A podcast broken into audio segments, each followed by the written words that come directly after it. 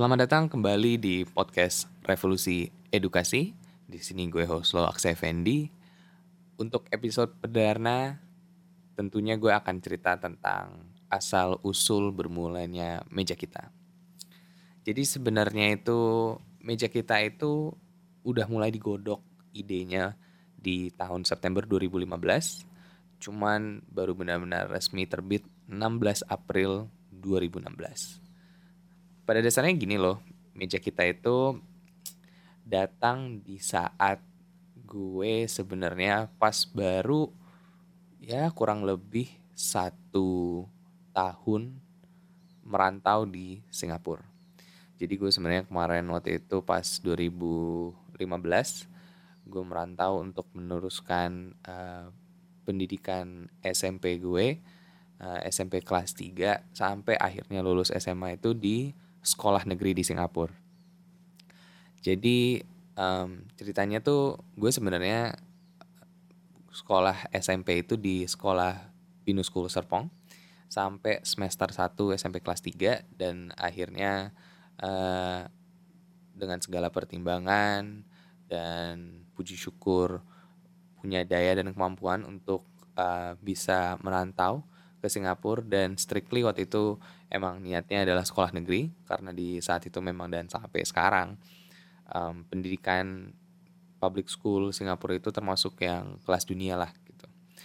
Um, waktu itu gue pas 2014 gue ambil tesnya dari Kemdikbudnya Singapura di saat itu tuh kurang lebih kayak 4000 murid yang daftar untuk bisa masuk sekolah negeri di sana dan yang keterima itu kayaknya cuman 300 dan pun dengan 300 yang uh, lolos seleksi itu kita tuh dimasukin ke sekolah-sekolah uh, yang tanda kutip biasa aja gitu.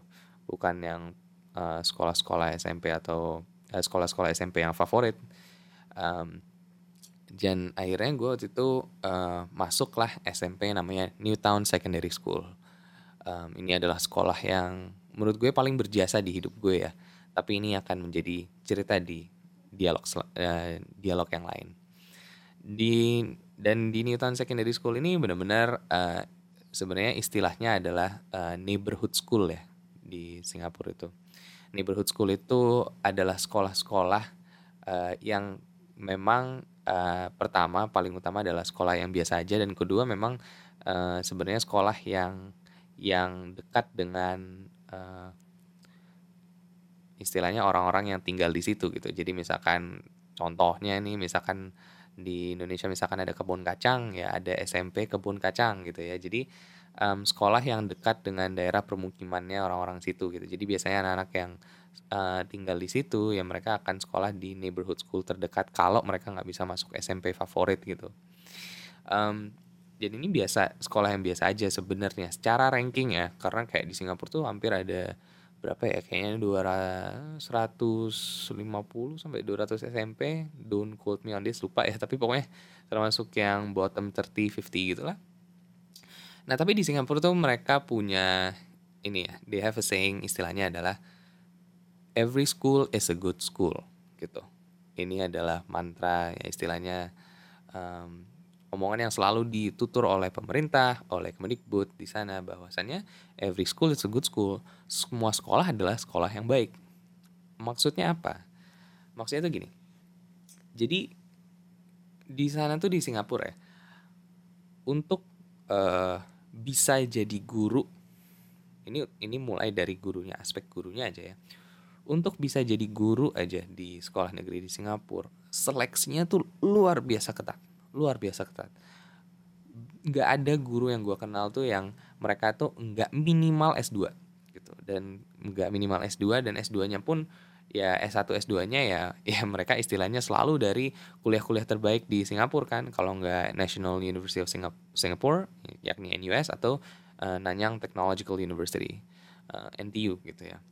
Jadi um, yang dua-duanya ya kuliah kelas dunia gitu di mana mereka tuh uh, guru-guru itu istilahnya udah eh, nggak uh, cuma lulusan S1 S2 dan kuliah-kuliah terbaik gitu kan dan mereka tuh uh, secara track record akademis biasanya mereka memang dari SMP SMA tuh termasuk uh, murid-murid yang paling teladan, yang nilainya emang paling tinggi di kelasnya gitu.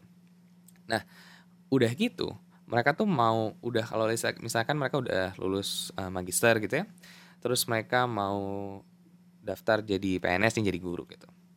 Pun mereka udah lolos nih seleksinya, mereka tuh harus melewati pelatihan untuk menjadi guru lewat namanya National Institute of Education NIE. Ini adalah badan pelatihan guru lah dari Kementerian Pendidikannya Singapura.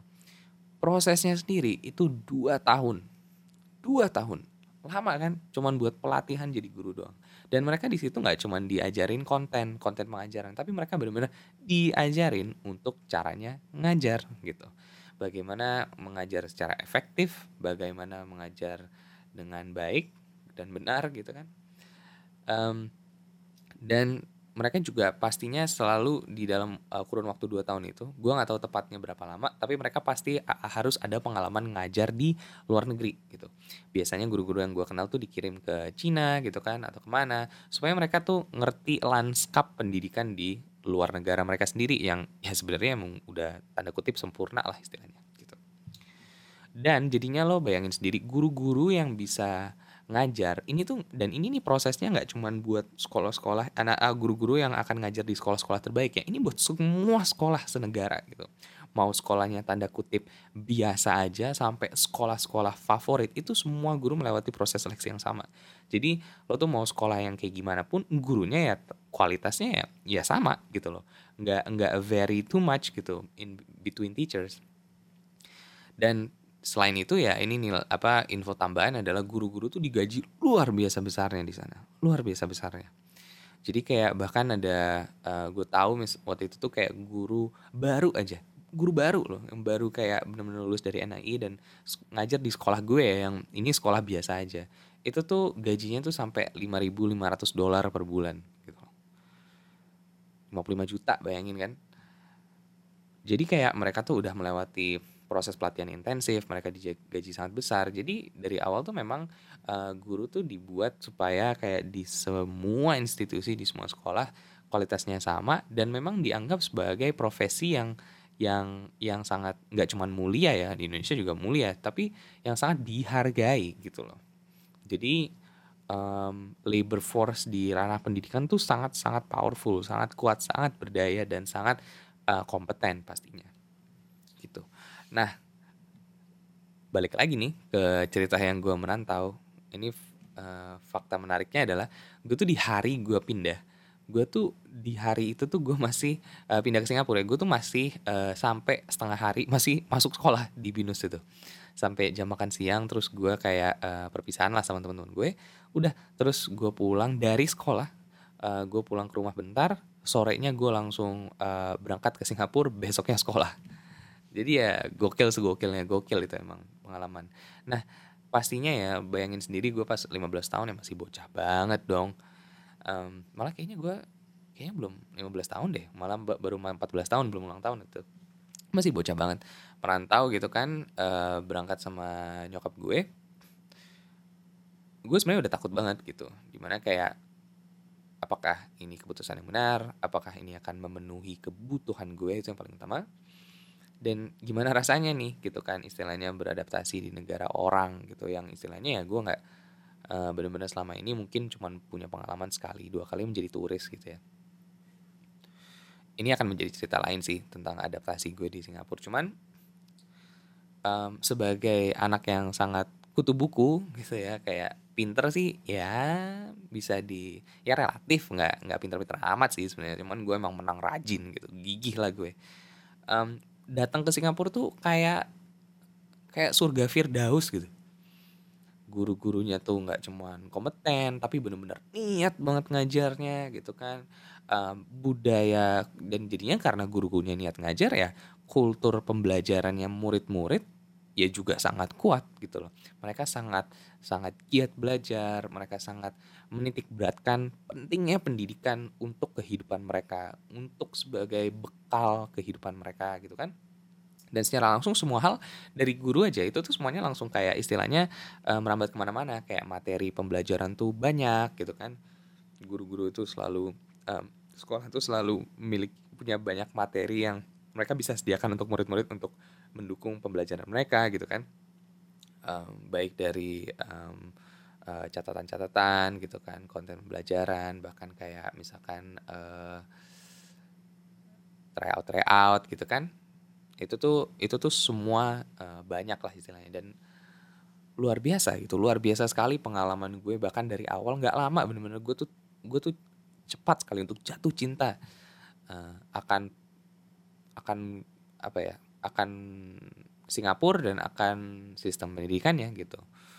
Dan walaupun seberat itu sebenarnya seberat itu gitu ya karena bayangin mereka itu di di masa gue itu mereka itu uh, ranking satu di dunia untuk uh, kurikulum secondary school ya jadi itu SMP SMA untuk uh, matematika uh, literasi dan uh, ilmu pengetahuan alam. Jadi lo bayangin math, science, literature apa literasinya tuh nomor satu di dunia. Jadi lo tahu seberapa kompetitif, seberapa rigorous gitu ya sistem pendidikan mereka. Tapi itu buat gue sangat menyenangkan gitu loh. Nah, alhasil karena gue tuh merasa wow gitu, gue sangat privilege ya untuk kayak punya akses ke sistem pendidikan yang amat menyenangkan, yang amat seru gitu ya ini yang buat gue akhirnya ya jadinya um, saat gue pulang ke Indonesia gitu kan gue sadar wah ketimpang banget ya gitu. Kondisi di rumah gue sendiri gitu. Di mana um, di saat itu gue mikir kayak oke okay, gitu kan. Mengetahui kayak ya Indonesia emang segede gaban oke okay lah gue ngerti gue nggak punya uh, gue nggak bisa menyamakan menyamakan gitu kondisi Indonesia dengan Singapura. Singapura se populasinya seperberapanya Jakarta, DKI Jakarta ya nggak usah ke Singapura gitu kan. Um, seperlima, sepersepuluh bisa dicek figurnya. Um, dan jadinya kalau Singapura ya untuk negara sekecil itu ya pastinya jauh lebih mudah untuk diatur gitu kan tapi di saat itu gue benar-benar merasa gitu kayak wah gimana ya? Istilahnya gue kayak datang dari DKI Jakarta aja gue tahu kalau um, fasilitas pendidikan kultur pendidikan uh, sistem pendidikan yang di ibu kota aja nggak se aduh jauh lah dibanding Singapura gitu kan. Dan gue datang dari sekolah yang biasa aja di saat itu. Um, apalagi saudara-saudara yang ada di daerah gitu kan um, jangan kan nggak usah jauh-jauh ke daerah. Gue tahu istilahnya kita dari Jakarta misalkan ke Bogor aja atau ke Depok aja atau nggak ke Tangerang aja atau Bekasi aja itu pasti udah ada ketimpangan um, akan kualitas dan sistem pendidikannya gitu. Apalagi kalau ke daerah-daerah ke kota-kota yang jauh lebih kecil yang di luar Pulau Jawa gitu kan di outer island regions gitu gitu di saat itu gue mikir kayak oke okay, gue jelas nih kan nggak mungkin gue istilahnya membuat materi gitu ya materi pembelajaran untuk semua murid se Indonesia jelas nggak punya kapasitasnya.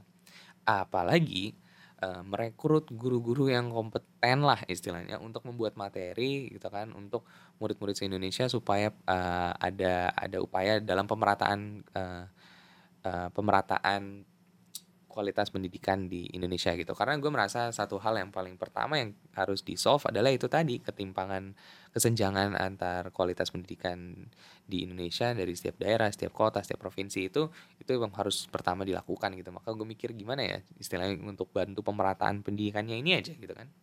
Di saat sok-sok woke-woke-nya gue mikir apa nih yang bisa saya lakukan untuk negara? gitu kan istilahnya. Akhirnya gue mikir kayak okay, dalam kapasitas gue sebagai murid apa yang gue bisa lakuin ya gitu.